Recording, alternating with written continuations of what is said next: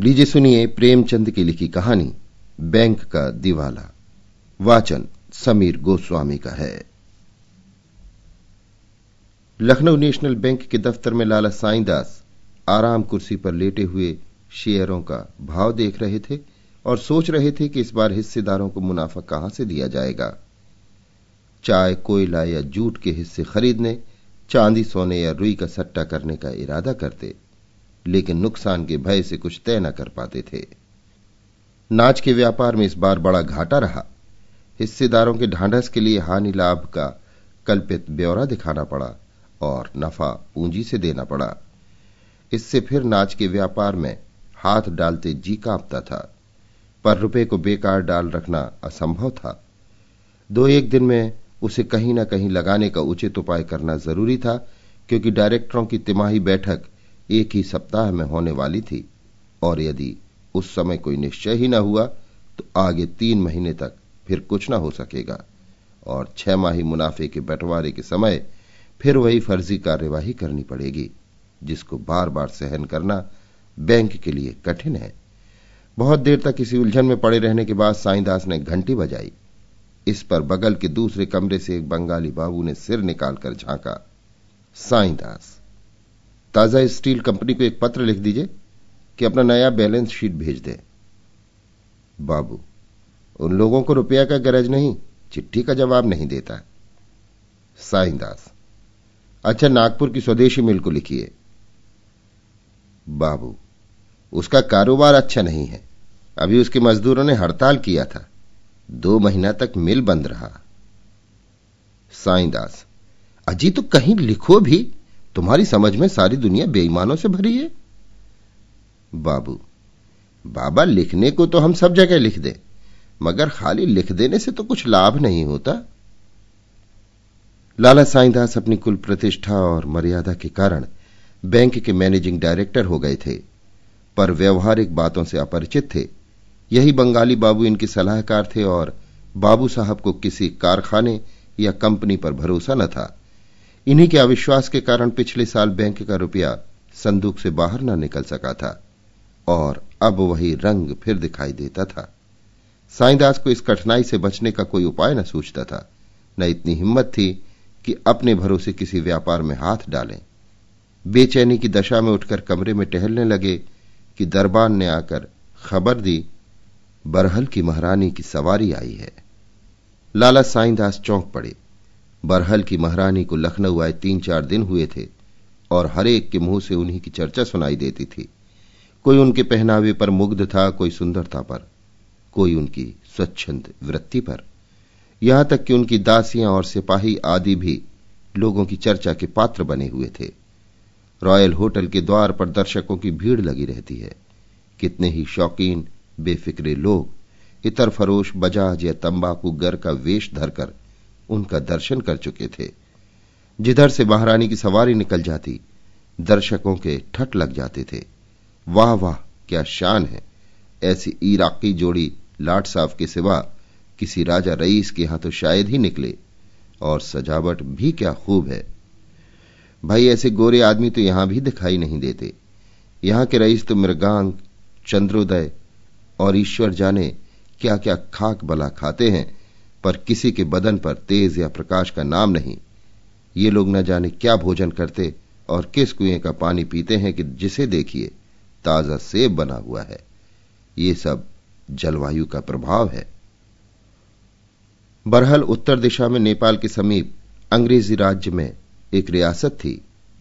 यद्यपि जनता उसे बहुत मालदार समझती थी, पर वास्तव में उस रियासत की आमदनी दो लाख से अधिक न थी।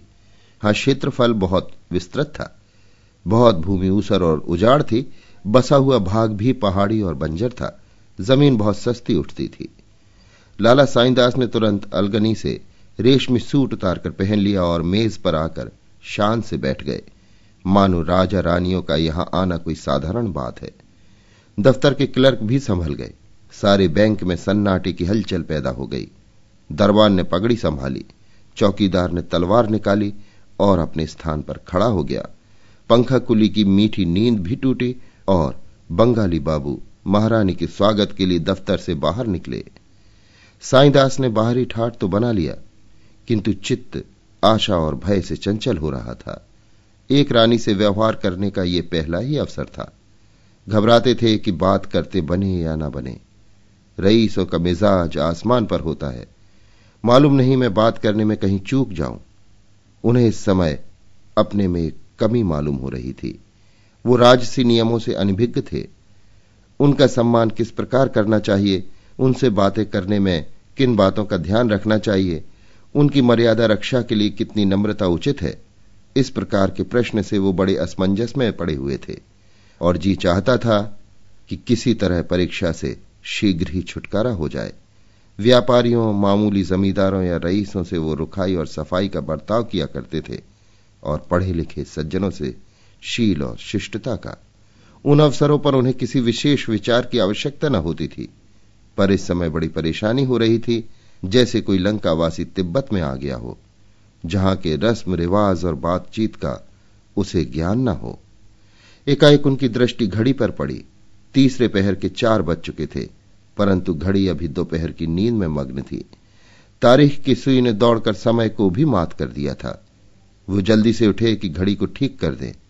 इतने में महारानी का कमरे में पदार्पण हुआ। साईदास ने घड़ी को छोड़ा और महारानी के निकट जा बगल में खड़े हो गए। निश्चय न कर सके कि हाथ मिलाएँ या झुककर सलाम करें। रानी जी ने स्वयं हाथ बढ़ाकर उन्हें इस उलझन से छुड़ाया। जब कुर्सियों पर बैठ गए तो रानी की प्राइवेट सेक्रेटरी ने व्यवहार की बातचीत शुरू की।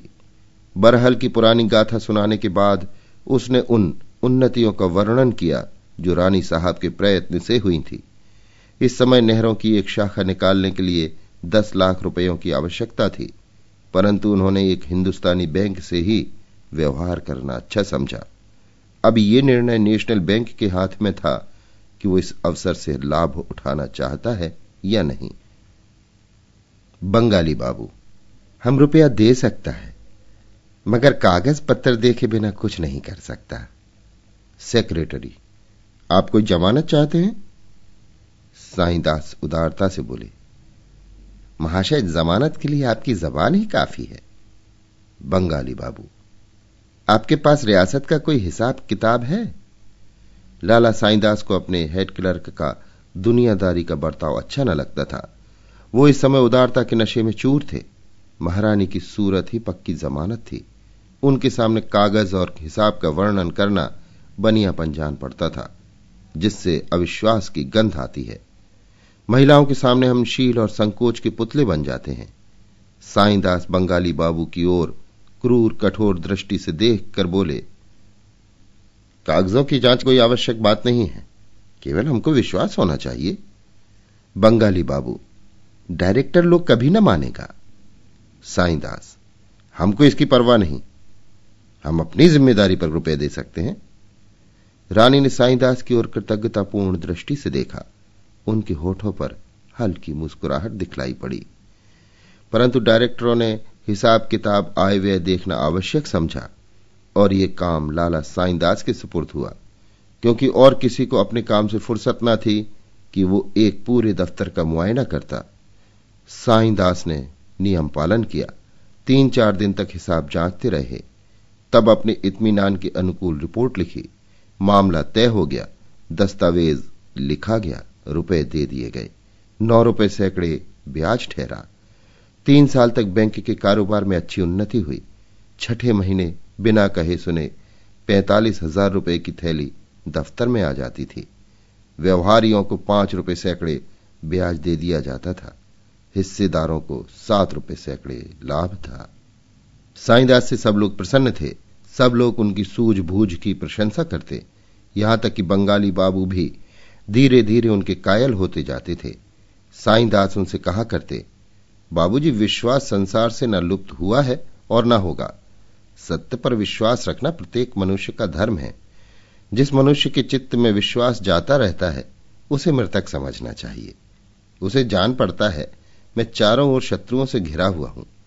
बड़े से बड़े सिद्ध महात्मा भी उसे रंगी सियार जान पड़ते हैं। सच्चे से सच्चे देश प्रेमी उसकी दृष्टि में अपनी प्रशंसा के भूखे ही ठहरते हैं। संसार उसे धोखे और छल से परिपूर्ण दिखाई देता है। यहाँ तक कि उसके मन से परमात्मा पर श्रद्धा और भक्ति लुप्त हो जाती है। एक प्रसिद्ध फिलासफर का कथन है कि प्रत्येक मनुष्य को जब तक कि उसके विरुद्ध कोई प्रत्यक्ष प्रमाण न पाओ भलमानस समझो। वर्तमान शासन प्रथा इसी महत्वपूर्ण सिद्धांत पर घटित है। और घृणा तो किसी से करनी ही ना चाहिए। हमारी आत्माएँ पवित्र हैं, उनसे घृणा करना परमात्मा से घृणा करने के समान है। मैं ये नहीं कहता हूँ कि संसार में कपट छल है ही नहीं, और बहुत अधिकता से है। परंतु उसका निवारण अविश्वास से नहीं, मानव चरित्र के ज्ञान से होता है। और ये ईश्वर दत्त गुण है। मैं ये दावा तो नहीं करता, परंतु मुझे विश्वास है कि मैं मनुष्य को देखकर उसके आंतरिक भावों तक पहुँच जाता हूँ। कोई कितना ही वेश बदले, रंग रूप सवारे, परंतु मेरी अंतर्दृष्टि को धोखा नहीं दे सकता। यह भी ध्यान रखना चाहिए कि विश्वास से विश्वास उत्पन्न होता है और अविश्वास से अविश्वास। ये प्राकृतिक नियम है। जिस मनुष्य को आप शुरू से धूर्त, कपटी, दुर्जन समझ लेंगे, वो कभी आपसे निष्कपट व्यवहार न करेगा। वो एकाएक आपको नीचे दिखाने का यत्न करेगा। इसके विपरीत, आप एक चोर पर भी भरोसा करें तो वो आपका दास हो जाएगा। सारे संसार को लूटे, परंतु आपको धोखा ना देगा। वो कितना ही कुकर्मी, अधर्मी क्यों ना हो, पर आप उसके गले में विश्वास की जंजीर डालकर उसे जिस ओर चाहें ले जा सकते हैं। यहाँ तक कि वो आपके हाथों पुण्यात्मा भी बन सकता है। बंगाली बाबू के पास इन दार्शनिक तर्कों का कोई उत्तर न था। चौथे वर्ष की पहली तारीख थी। लाला साईदास बैंक के दफ्तर में बैठे डाकिए की राह देख रहे थे। आज बरहल से पैंतालीस हज़ार रुपये आवेंगे। अब की इनका इरादा था कि कुछ सजावट के सामान और मोल ले लें। अब तक बैंक में टेलीफोन नहीं था। उसका भी तखमीना मंगा लिया था। आशा की आभा चेहरे से झलक रही थी। बंगाली बाबू से हंसकर कहते थे, इस तारीख को मेरे हाथों में अदबदा के खुजली होने लगती है। आज भी हथेली खुजला रही है। कभी दफ्तरी से कहते, अरे मियाँ शराफत, जरा सगुन तो विचारो, सिर्फ़ सूद ही सूद आ रहा है, या दफ्तर वालों के लिए नजराना शुक्राना भी? आशा का प्रभाव कदाचित स्थान पर भी होता है। बैंक भी आज खुला हुआ दिखाई पड़ता था।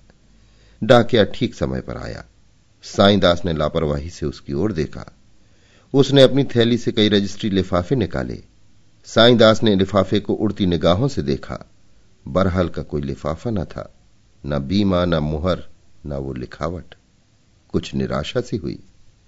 जी में आया, डाकिए से पूछे, कोई रजिस्ट्री रह तो नहीं गई, पर रुक गए। दफ्तरों के क्लर्कों के सामने इतना अधैर्य अनुचित था। किंतु जब डाकिया चलने लगा, तब उनसे न रहा गया। पूछ ही बैठे। अरे भाई, कोई बीमा का लिफाफा रह तो नहीं गया? आज उसे आना चाहिए था। डाकिए ने कहा, सरकार भला ऐसी बात हो सकती है? और कहीं भूल चुक चाहे हो भी जाए, पर आपके काम में कहीं भूल हो सकती है। साईदास का चेहरा उतर गया, जैसे कच्चे रंग पर पानी पड़ जाए। डाकिया चला गया तो बंगाली बाबू से बोले, ये देर क्यों हुई? और तो कभी ऐसा ना होता था। बंगाली बाबू ने निष्ठुर भाव से उत्तर दिया, किसी कारण से देर हो गया होगा, घबराने की कोई बात नहीं। निराशा असंभव को संभव बना देती है। साईदास को इस समय ख्याल हुआ कि कदाचित पार्सल से रुपए आते हों। हो सकता है तीन हज़ार अशरफियों का पार्सल करा दिया हो। यद्यपि इस विचार को औरों पर प्रकट करने का उन्हें साहस न हुआ। पर उन्हें यह आशा उस समय तक बनी रही जब तक पार्सल वाला डाकिया वापस नहीं गया। अंत में संध्या को वो बेचैनी की दशा में उठकर घर चले गए। अब खत या तार का इंतज़ार था। दो तीन बार झुंझला कर उठे। डांट कर पत्र लिखूं और साफ़ साफ़ कह दूँ कि लेन देन के मामले में वादा पूरा न करना विश्वासघात है। एक दिन की देर भी बैंक के लिए घातक हो सकती है। इससे यह होगा कि फिर कभी ऐसी शिकायत करने का अवसर न मिलेगा। परंतु फिर कुछ सोचकर न लिखा। शाम हो गई थी, कई मित्र आ गए, गपशप होने लगी। इतने में पोस्टमैन ने शाम की डाक दी। यो वो पहले अखबारों को खोला करते, पर आज चिट्ठियाँ खोली। किंतु बरहल का कोई खत न था। तब बेदम होकर एक अंग्रेज़ी अखबार खोला। पहले तार का शीर्षक देखकर उनका खून सर्द हो गया। लिखा था, कल शाम को बरहल की महारानी जी का तीन दिन की बीमारी के बाद देहांत हो गया। इसके आगे एक संक्षिप्त नोट यह भी लिखा हुआ था, बरहल की महारानी की अकाल मृत्यु केवल इस रियासत के लिए ही नहीं, किंतु समस्त प्रांत के लिए शोकजनक घटना है। बड़े बड़े भिष्काचार्य यानी वैद्यराज अभी रोग की परख भी न कर पाए थे कि मृत्यु ने काम तमाम कर दिया। रानी जी को सदैव अपनी रियासत की उन्नति का ध्यान रहता था। उनके थोड़े से राज्यकाल में ही उनसे रियासत को जो लाभ हुए थे, वे चिरकाल तक स्मरण रहेंगे। यद्यपि ये मानी हुई बात थी कि राज उनके बाद दूसरे के हाथ जाएगा, तथापि ये विचार कभी रानी साहबा के कर्तव्य पालन में बाधक नहीं बना। शास्त्रानुसार उन्हें रियासत की जमानत पर ऋण लेने का अधिकार न था, परंतु प्रजा की भलाई के विचार से उन्हें कई बार इस नियम का उल्लंघन करना पड़ा। हमें विश्वास है कि यदि वो कुछ दिन और जीवित रहती तो रियासत को ऋण से मुक्त कर देती। उन्हें रात दिन इसका ध्यान रहता था, परंतु इस असामयिक मृत्यु ने अब यह फैसला दूसरों के अधीन कर दिया। देखना चाहिए इन ऋणों का क्या परिणाम होता है। हमें विश्वस्त रीति से मालूम हुआ है कि नए महाराज ने, जो आजकल लखनऊ में विराजमान है, अपने वकीलों की सम्मति के अनुसार मृतक महारानी के ऋण संबंधी हिसाबों को चुकाने से इनकार कर दिया है। हमें भय है कि इस निश्चय से महाजनी टोले में बड़ी हलचल पैदा होगी। और लखनऊ के कितने ही धन संपत्ति के स्वामियों को यह शिक्षा मिल जाएगी कि ब्याज का लोभ कितना अनिष्टकारी होता है। लाला साईदास ने अखबार मेज पर रख दिया और आकाश की ओर देखा, जो निराशा का अंतिम आश्रय है। अन्य मित्रों ने भी ये समाचार पढ़ा। इन प्रश्न पर विवाद होने लगा। साईदास पर चारों ओर से बौछार पड़ने लगी। सारा दोष उन्हीं के सिर पर मढ़ा गया और उनकी चिरकाल की कार्यकुशलता और परिणाम दर्शता मिट्टी में मिल गई। बैंक इतना बड़ा घाटा सहने में असमर्थ था। अब यह विचार उपस्थित हुआ कि कैसे उसके प्राणों की रक्षा की जाए। शहर में यह खबर फैलते ही लोग अपने रुपए वापस लेने के लिए आतुर हो गए। सुबह से शाम तक लेनदारों का तांता लगा रहता था। जिन लोगों का धन चालू हिसाब में जमा था, उन्होंने तुरंत निकाल लिया। कोई उज्र न सुना। ये उसी पत्र के लेख का फल था कि नेशनल बैंक की साख उठ गई। धीरे से काम लेते तो बैंक संभल जाता, परंतु आंधी और तूफ़ान में कौन नौका स्थिर रह सकती है? अंत में खजांची ने टाट उलट दिया। बैंक की नसों से इतनी रक्त धाराएँ निकली कि वो प्राण रहित हो गया। तीन दिन बीत चुके थे। बैंक घर के सामने सहस्त्रों आदमी एकत्र थे। बैंक के द्वार पर सशस्त्र सिपाहियों का पहरा था। नाना प्रकार की अफवाहें उड़ रही थीं। कभी खबर उड़ती लाला साईदास ने विषपान कर लिया। कोई उनके पकड़े जाने की सूचना लाता था। कोई कहता था, डायरेक्टर हवालात के भीतर हो गए। एकाएक सड़क पर एक मोटर निकली और बैंक के सामने आकर रुक गई। किसी ने कहा, बरहल के महाराज की मोटर है। इतना सुनते ही सैकड़ों मनुष्य मोटर की ओर घबराए हुए दौड़े और उन लोगों ने मोटर को घेर लिया। कुंवर जगदीश सिंह महारानी की मृत्यु के बाद वकीलों से सलाह लेने लखनऊ आए थे। बहुत कुछ सामान भी खरीदना था। वे इच्छाएँ जो चिरकाल से ऐसे सुअवसर की प्रतीक्षा में बंधी थीं, पानी की भांति राह पाकर उबली पड़ती थी। ये मोटर आज ही ली गई थी। नगर में एक कोठी लेने की बातचीत हो रही थी। बहुमूल्य विलास वस्तुओं से लदी एक गाड़ी बरहल के लिए चल चुकी थी। यहाँ भीड़ देखी तो सोचा, कोई नवीन नाटक होने वाला है। मोटर रोक दी इतने में सैकड़ों की भीड़ लग गई। कुंवर साहब ने पूछा यहाँ आप लोग क्यों जमा हैं? कोई तमाशा होने वाला है क्या? एक महाशय जो देखने में बड़े बिगड़े रईस मालूम होते थे, बोले, जी हाँ, बड़ा मज़ेदार तमाशा है। कुंवर, किसका तमाशा है? वो, तकदीर का। कुंवर महाशय को ये उत्तर पाकर आश्चर्य तो हुआ, परंतु सुनते आए थे कि लखनऊ वाले बात बात में बात निकाला करते हैं। अतः उसी ढंग से उत्तर देना आवश्यक हुआ, बोले तकदीर का खेल देखने के लिए यहाँ आना तो आवश्यक नहीं। लखनवी महाशय ने कहा, आपका कहना सच है, लेकिन दूसरी जगह ये मज़ा कहाँ? यहाँ सुबह से शाम तक के बीच भाग्य ने कितनों को धनी से निर्धन और निर्धन से भिखारी बना दिया। सवेरे जो लोग महल में बैठे थे, उन्हें इस समय वृक्ष की छाया भी नसीब नहीं। जिनके द्वार पर सदावर्त खुले थे, उन्हें इस समय रोटियों के लाले पड़े हैं। अभी एक सप्ताह पहले जो लोग काल गति भाग्य के खेल और समय के फेर को कवियों की उपमा समझते थे, इस समय उनकी आह और करोड़ क्रंदन वियोगियों को भी लज्जित करता है। ऐसे तमाशे और कहाँ देखने में आवेंगे? कुंवर, जनाब, आपने तो पहेली को और गाढ़ा कर दिया। देहाती हूँ, मुझसे साधारण तौर पर बात कीजिए। इस पर एक सज्जन ने कहा, साहब, ये नेशनल बैंक है, इसका दिवाला निकल गया है। आदाब अर्ज़ मुझे पहचाना? कुंवर साहब ने उसकी ओर देखा तो मोटर से कूद पड़े और उनसे हाथ मिलाते हुए बोले, अरे मिस्टर नसीम, तुम यहाँ कहा? भाई, तुमसे मिलकर बड़ा आनंद हुआ। मिस्टर नसीम कुंवर साहब के साथ देहरादून कॉलेज में पढ़ते थे। दोनों साथ साथ देहरादून की पहाड़ियों पर सैर करते थे। परंतु जब से कुंवर महाशय ने घर की झंझटों से विवश होकर कॉलेज छोड़ा, तब से दोनों मित्रों में भेंट न हुई थी। नसीम भी उनके आने से कुछ समय पीछे अपने घर लखनऊ चले आए थे। नसीम ने उत्तर दिया, शुक्र है आपने पहचाना तो। कहिए, अब तो पौ बारह है, कुछ दोस्तों की भी सुध है? कुंवर, सच कहता हूँ, तुम्हारी याद हमेशा आया करती थी। कहो, आराम से तो हो। मैं रॉयल होटल में टिका हूँ। आ जाओ तो इतमान से बातचीत हो। नसीम जनाब इत्मीनान तो नेशनल बैंक के साथ चला गया। अब तो रोजी की फ़िक्र सवार है। जो कुछ जमा पूंजी थी, सब आपको भेंट हुई। इस दिवाले ने फकीर बना दिया। अब आपके दरवाजे पर आकर धरना दूँगा। कुंवर, तुम्हारा घर है, बिखट के आओ। मेरे साथ ही क्यों ना चलो? क्या बतलाऊं, मुझे कुछ भी ध्यान न था कि मेरे इनकार करने का यह फल होगा। जान पड़ता है, बैंक ने बहुतेरों को तबाह कर दिया। नसीम। घर घर मातम छाया हुआ है। मेरे पास तो इन कपड़ों के सिवा और कुछ नहीं रहा।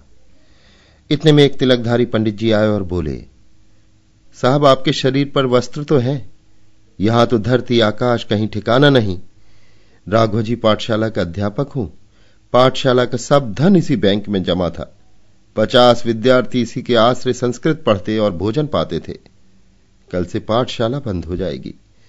दूर दूर के विद्यार्थी हैं। वो अपने घर किस तरह पहुँचेंगे? ईश्वर ही जाने। एक महाशय जिनके सिर पर पंजाबी ढंग की पगड़ी थी, गाढ़े का कोट और चमरौधा जूता पहने हुए थे, आगे बढ़ाए और नेतृत्व के भाव से बोले, महाशय, इस बैंक के फेल्योर ने कितने ही इंस्टीट्यूशनों को समाप्त कर दिया। लाला दीनानाथ का अनाथालय अब एक दिन भी नहीं चल सकता। उसके एक लाख रुपए डूब गए। अभी पंद्रह दिन हुए। मैं डेपुटेशन से लौटा तो पंद्रह हज़ार रुपये अनाथालय कोष में जमा किए थे। मगर अब कहीं कौड़ी का ठिकाना नहीं, एक बूढ़े ने कहा।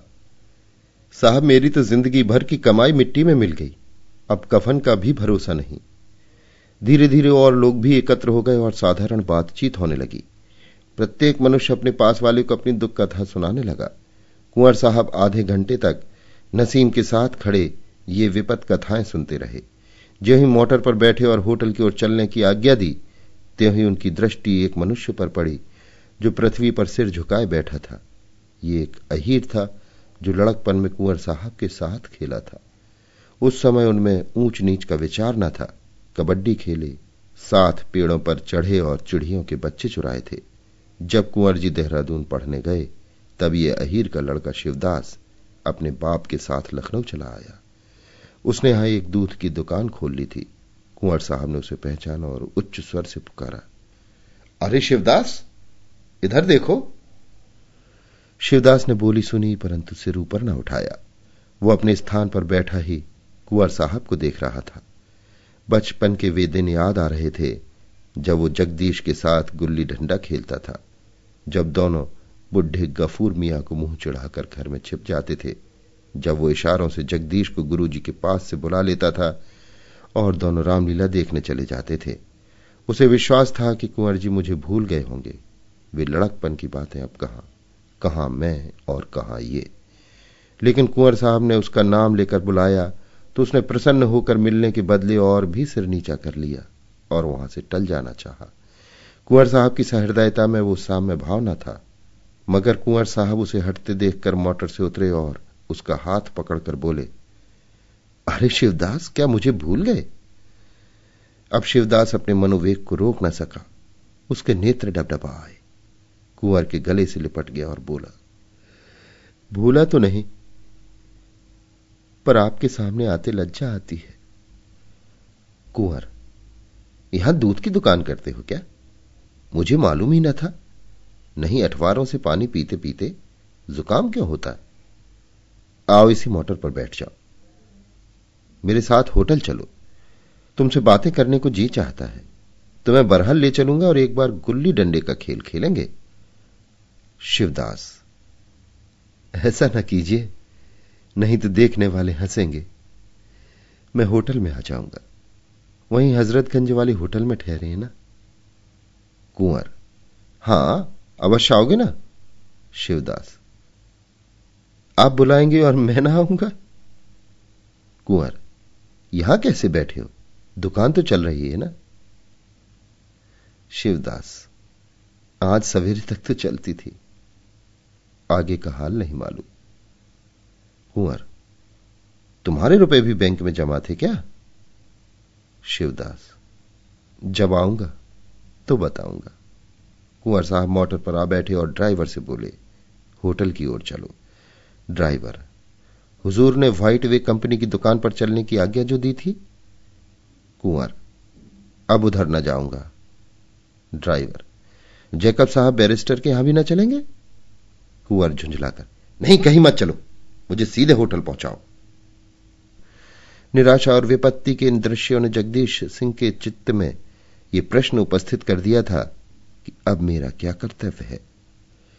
आज से सात वर्ष पूर्व जब बरहल के महाराज ठीक युवावस्था में घोड़े से गिरकर मर गए थे और विरासत का प्रश्न उठा तो महाराज की कोई संतान न होने के कारण वंश क्रम मिलाने से उनके सगे चचेरे भाई ठाकुर राम सिंह को विरासत का हक पहुँचता था। उन्होंने दावा किया, लेकिन न्यायालय ने रानी को ही हकदार ठहराया। ठाकुर साहब ने अपीलें की। प्रिमवी काउंसिल तक गए, परंतु सफलता न हुई। मुकदमेबाजी में लाखों रुपए नष्ट हुए। अपने पास की मिल्कियत भी हाथ से जाती रही, किंतु हार कर भी वो चैन से न बैठे, सदैव विधवा रानी को छेड़ते रहे। कभी असामियों को भड़काते, कभी असामियों से रानी की बुराई करते, कभी उन्हें जाली मुकदमों में फंसाने का उपाय करते। परंतु रानी बड़े जीवट की स्त्री थी, वो भी ठाकुर साहब के प्रत्येक आघात का मुँह तोड़ उत्तर देती। हाँ, इस खींचतान में उन्हें बड़ी बड़ी रकमें अवश्य खर्च करनी पड़ती थी। असामियों से रुपये न वसूल होते इसलिए उन्हें बार बार ऋण लेना पड़ता था। परंतु कानून के अनुसार उन्हें ऋण लेने का अधिकार न था। इसलिए उन्हें या तो इस व्यवस्था को छिपाना पड़ता था, या सूद की गहरी दर स्वीकार करनी पड़ती थी।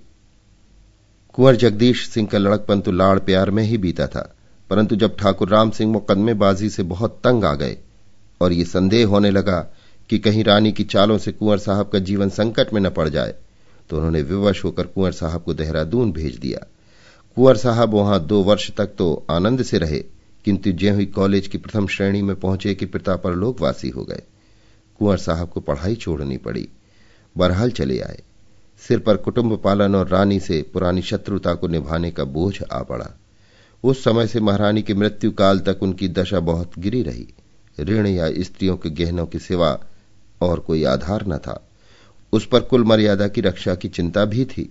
ये तीन वर्ष तक उनके लिए कठिन परीक्षा के समय थे। आए दिन साहूकारों से काम पड़ता था। उनके निर्दय बाणों से कलेजा छिद गया था। हाकिमों के कठोर व्यवहार और अत्याचार भी सहने पड़ते। परंतु सबसे हृदय विदारा का अपने आत्मीयजनों का बर्ताव था, जो सामने बात न करके बगली चोटे करते थे। मित्रता और एक की आड़ में कपट हाथ चलाते थे। इन कठोर यातनाओं ने कुंवर साहब को अधिकार, स्वेच्छाचार और धन संपत्ति का जानी दुश्मन बना दिया था। वो बड़े भावुक पुरुष थे। संबंधियों की अकृपा और देश बंधुओं की दुर्नीति उनके हृदय पर काला चिन्ह बनाती जाती थी। साहित्य प्रेम ने उन्हें मानव प्रकृति का तत्वान्वेषी बना दिया था, और जहाँ ये ज्ञान उन्हें प्रतिदिन सभ्यता से दूर लिए जाता था, वहाँ उनके चित्त में जनसत्ता और साम्यवाद के विचार पुष्ट करता जाता था। उन पर प्रकट हो गया था कि यदि सदव्यवहार जीवित है तो वो झोपड़ों और गरीबों में ही है।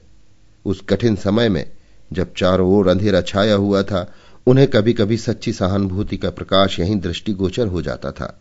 धन संपत्ति को वो श्रेष्ठ प्रसाद नहीं, ईश्वर का प्रकोप समझते थे। जो मनुष्य के हृदय से दया और प्रेम के भावों को मिटा देता है, ये वो मेघ है जो चित्त के प्रकाशित तारों पर छा जाता है।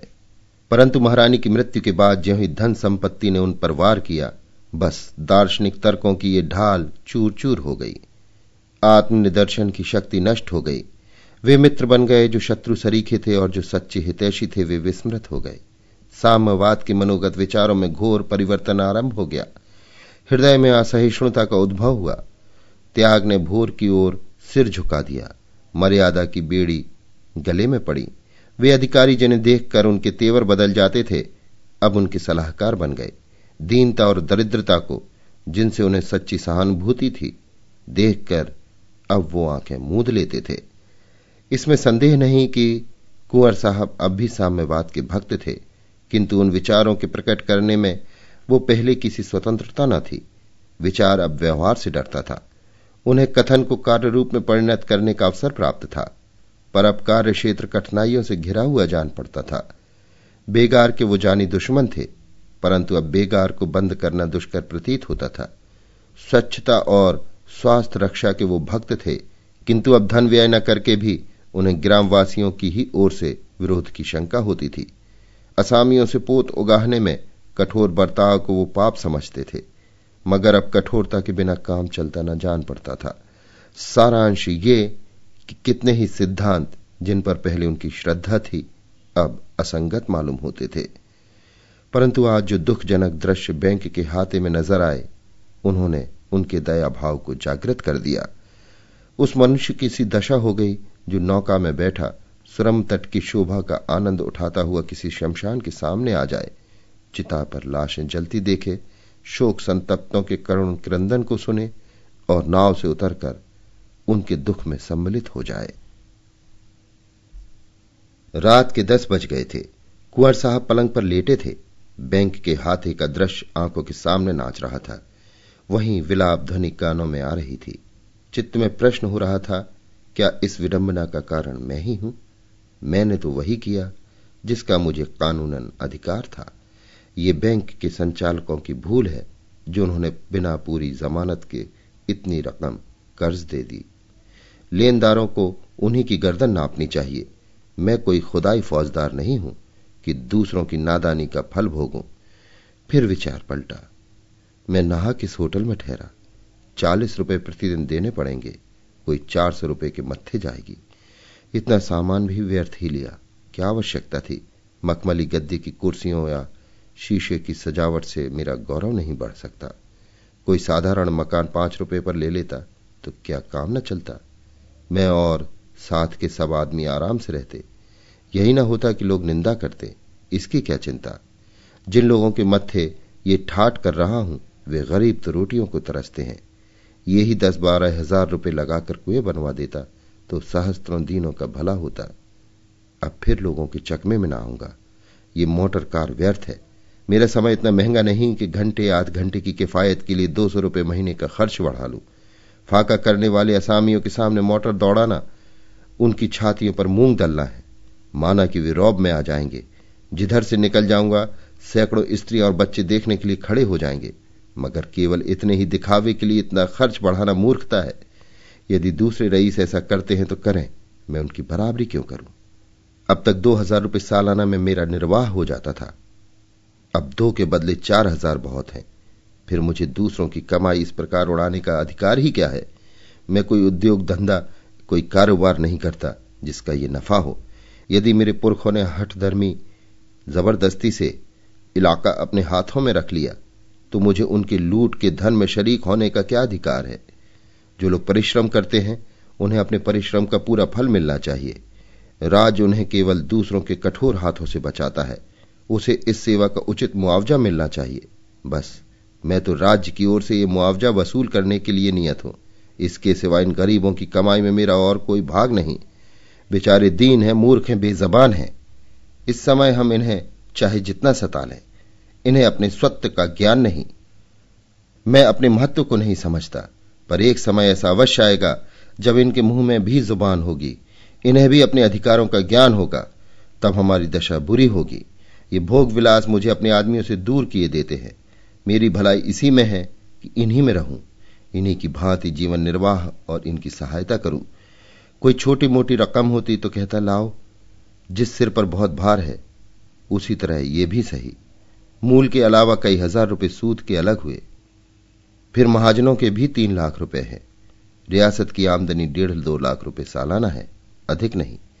मैं इतना बड़ा साहस करूँ भी तो किस बिरते पर? हाँ, यदि बैरागी हो जाऊँ तो संभव है।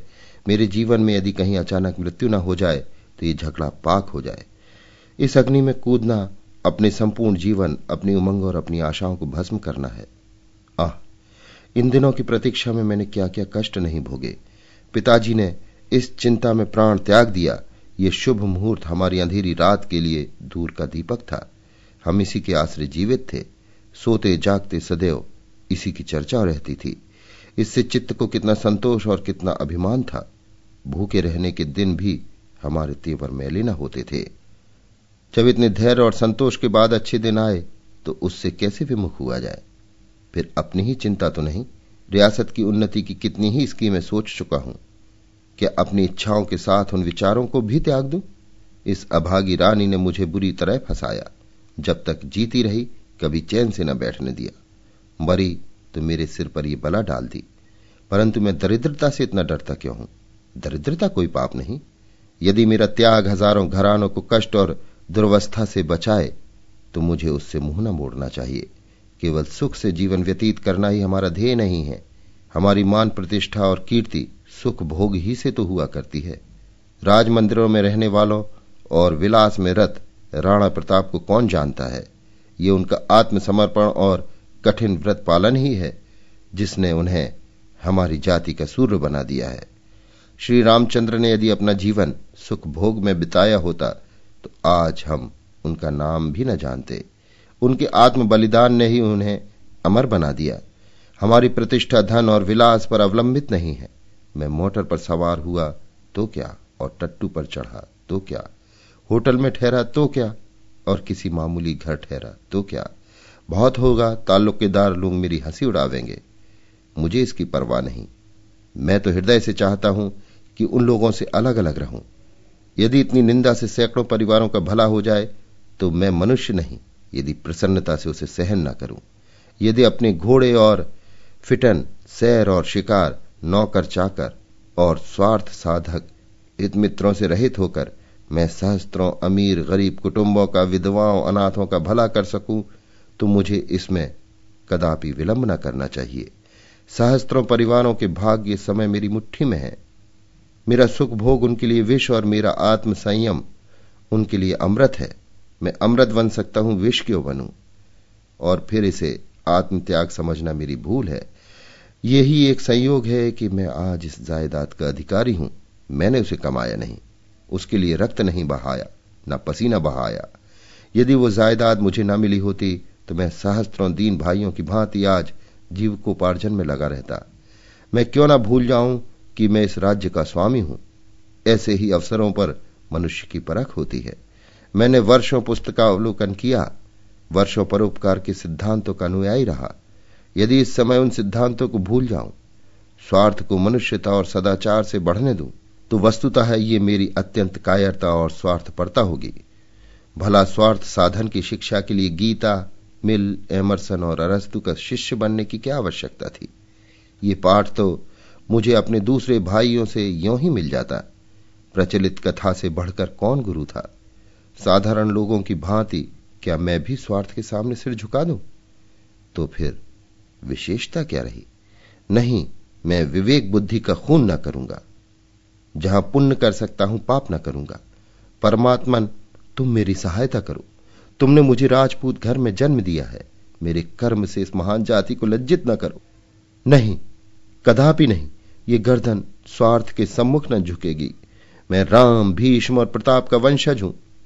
शरीर सेवक न बनूँगा। कुंवर जगदीश सिंह को इस समय ऐसा ज्ञात हुआ, मानो वो किसी ऊँची मीनार पर चढ़ गए हैं। चित्त अभिमान से पूरित हो गया। आँखें प्रकाशमान हो गईं, परंतु एक ही क्षण में इस उमंग का उतार होने लगा। ऊँची मीनार के नीचे की ओर आँखें गईं, सारा शरीर काँप उठा। उस मनुष्य की सी दशा हो गई, जो किसी नदी के तट पर बैठा, उसमें कूदने का विचार कर रहा हो। उन्होंने सोचा क्या मेरे घर के लोग मुझसे सहमत होंगे? यदि मेरे कारण वे सहमत भी हो जाएँ तो क्या मुझे अधिकार है कि अपने साथ उनकी इच्छाओं का भी बलिदान करूँ? और तो और माता जी कभी न मानेंगी। और कदाचित भाई लोग भी अस्वीकार करें। रियासत की हैसियत को देखते हुए वे कम से कम दस हज़ार सालाना के हिस्सेदार हैं, और उनके भाग में किसी प्रकार का हस्तक्षेप नहीं कर सकता। मैं केवल अपना मालिक हूँ, परंतु मैं भी तो अकेला नहीं हूँ।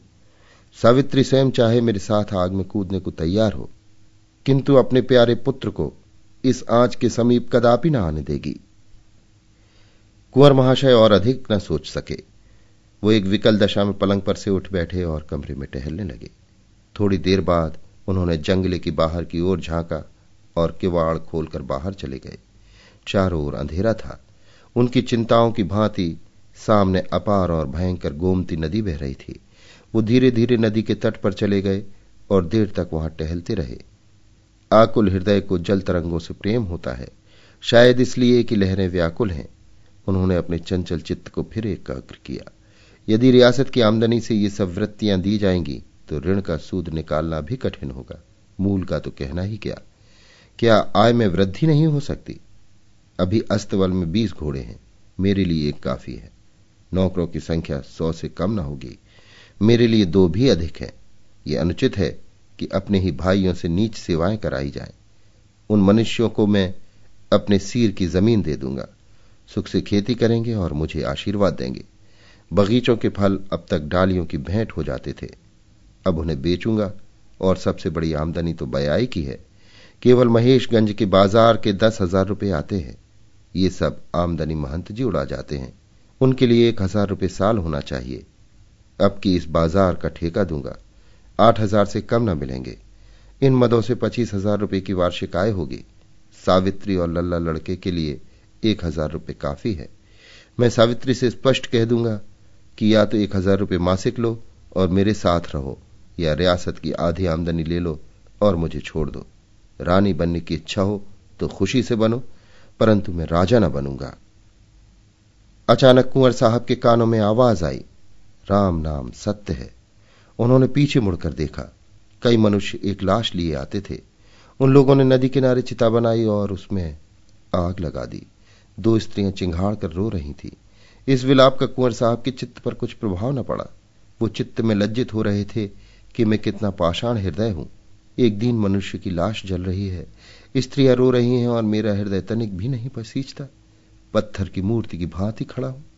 एक बार की स्त्री ने रोते हुए कहा, हाय मेरे राजा, तुम्हें विष कैसे मीठा लगा? यह हृदय विदारक विलाप सुनते ही कुंवर साहब के चित्त में एक घाव सा लग गया। करुणा सजग हो गई और नेत्र अश्रुपूर्ण हो गए। कदाचित इसने विष पान करके प्राण दिए हैं। हाय, उसे विष कैसे मीठा लगा? इसमें कितनी करुणा है, कितना दुख, कितना आश्चर्य। विष तो कड़वा पदार्थ है, क्यों कर मीठा हो गया? कटु विष के बदले जिसने अपने मधुर प्राण दे दिए, उस पर कोई बड़ी मुसीबत पड़ी होगी। ऐसी ही दशा में विष मधुर हो सकता है। कुंवर साहब तड़प गए। कारुणिक शब्द बार बार उनके हृदय में गूंजते थे। अब उनसे वहाँ खड़ा न रहा गया। वो उन आदमियों के पास आए। एक मनुष्य से पूछा, क्या बहुत दिनों से बीमार थे? इस मनुष्य ने कुंवर साहब की ओर आँसू भरे नेत्रों से देखकर कहा, नहीं साहब कहाँ की बीमारी? अभी आज संध्या तक भली भांति बातें कर रहे थे। मालूम नहीं संध्या को क्या खा ली कि खून की कै होने लगी। जब तक वैद्यराज के यहाँ जाए, तब तक आँखें उलट गई, नाड़ी छूट गई। वैद्यराज ने आकर देखा तो कहा, अब क्या हो सकता है? अभी कुछ बाईस तेईस वर्ष की अवस्था थी। ऐसा पट्टा सारे लखनऊ में न था। कुंवर कुछ मालूम हुआ विष क्यों खाया? उस मनुष्य ने संदेह दृष्टि से देखकर कहा, महाशय, और कोई तो बात नहीं हुई। जब से ये बड़ा बैंक टूटा है, बहुत उदास रहते थे। कोई हज़ार रुपए बैंक में जमा किए थे। घी, दूध, मलाई की बड़ी दुकान थी। बिरादरी में मान था। वो सारी पूंजी डूब गई। हम लोग रोकते रहे कि बैंक में रुपए मत जमा करो। किंतु होनहार ये थी, किसी की नहीं सुनी। आज सवेरे स्त्री के गहने मांगते थे कि गिरवी रखकर अहीरों के दूध के दाम दे दे। उससे बात बात में झगड़ा हो गया। बस, न जाने क्या खा लिया। कुंवर साहब का हृदय काँप उठा। तुरंत ध्यान आया, शिवदास तो नहीं पूछा, इनका नाम शिवदास तो नहीं था? उस मनुष्य ने विस्मय से देखकर कहा, हाँ, यही नाम था। क्या आपसे जान पहचान थी? कुंवर, हाँ, हम और ये बहुत दिनों तक बरहल में साथ साथ खेले थे। आज शाम को वो हमसे बैंक में मिले थे। यदि उन्होंने मुझसे तनिक भी चर्चा की होती तो मैं यथाशक्ति उनकी सहायता करता। शोक। उस मनुष्य ने तब ध्यानपूर्वक कुंवर साहब को देखा और जाकर स्त्रियों से कहा, चुप हो जाओ, बरहल के महाराज आए हैं।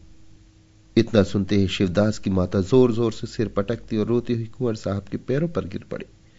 उसके मुख से केवल ये शब्द निकले, बेटा, बचपन में जिसे तुम पहिया कहा करते थे। और गला रुंध गया। कुंवर महाशय की आँखों से भी अश्रुपात हो रहा था। शिवदास की मूर्ति उनके सामने खड़ी ये कहती देख पड़ती थी कि तुमने मित्र होकर मेरे प्राण लिए, भोर हो गई किंतु कुंवर साहब को नींद आई। जब से वो गोमती के तीर से लौटे थे, उनके चित्त पर एक वैराग्य सा छाया हुआ था। वो कारुणिक दृश्य उनके स्वार्थ के तर्कों को छिन्न भिन्न किए देता था।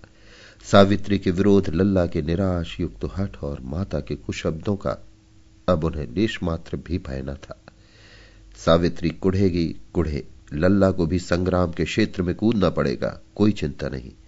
माता प्राण देने पर तत्पर होगी, क्या हर्ज है? मैं अपनी स्त्री पुत्र तथा हित मित्रादि के लिए सहस्त्र परिवारों की हत्या न करूँगा। हाय, शिवदास को जीवित रखने के लिए मैं ऐसी कितनी रियासतें छोड़ सकता हूँ? सावित्री को भूखो रहना पड़े, लल्ला को मजदूरी करनी पड़े, मुझे द्वार द्वार भीख मांगनी पड़े, तब भी दूसरों का गला न दबाऊँगा। अब विलंब का अवसर नहीं, न जाने आगे ये दिवाला और क्या क्या आपत्तियाँ खड़ी करे। मुझे इतना आगा पीछा क्यों हो रहा है? ये केवल आत्मनिर्बलता है। वरना ये कोई ऐसा बड़ा काम नहीं जो किसी ने ना किया हो। आए दिन लोग रुपए दान पुण्य करते हैं। मुझे अपने कर्तव्य का ज्ञान है, उससे क्यों मुँह मोड़ू? जो कुछ हो, जो चाहे सिर पड़े, इसकी क्या चिंता? कुंवर ने घंटी बजाई, एक क्षण में अर्दली आँखें मलता हुआ आया। कुंवर साहब बोले, अभी जैकब बैरिस्टर के पास जाकर मेरा सलाम दो। जाग गए होंगे। कहना ज़रूरी काम है। नहीं, ये पत्र लेते जाओ मोटर तैयार करा लो। मिस्टर जैकब ने कुंवर साहब को बहुत समझाया कि आप इस दलदल में न फंसे, नहीं तो निकलना कठिन होगा। मालूम नहीं अभी कितनी ऐसी रकमें हैं जिनका आपको पता नहीं है, परंतु चित्त में दृढ़ हो जाने वाला निश्चय चूने का फर्श है, जिसको आपत्ति के थपेड़े और भी पुष्ट कर देते हैं। कुंवर साहब अपने निश्चय पर दृढ़ रहे। दूसरे दिन समाचार पत्रों में छपवा दिया कि मृत महारानी पर जितना कर्ज है वो हम सकारते हैं और नियत समय के भीतर चुका देंगे। इस विज्ञापन के छपते ही लखनऊ में खलबली पड़ गई।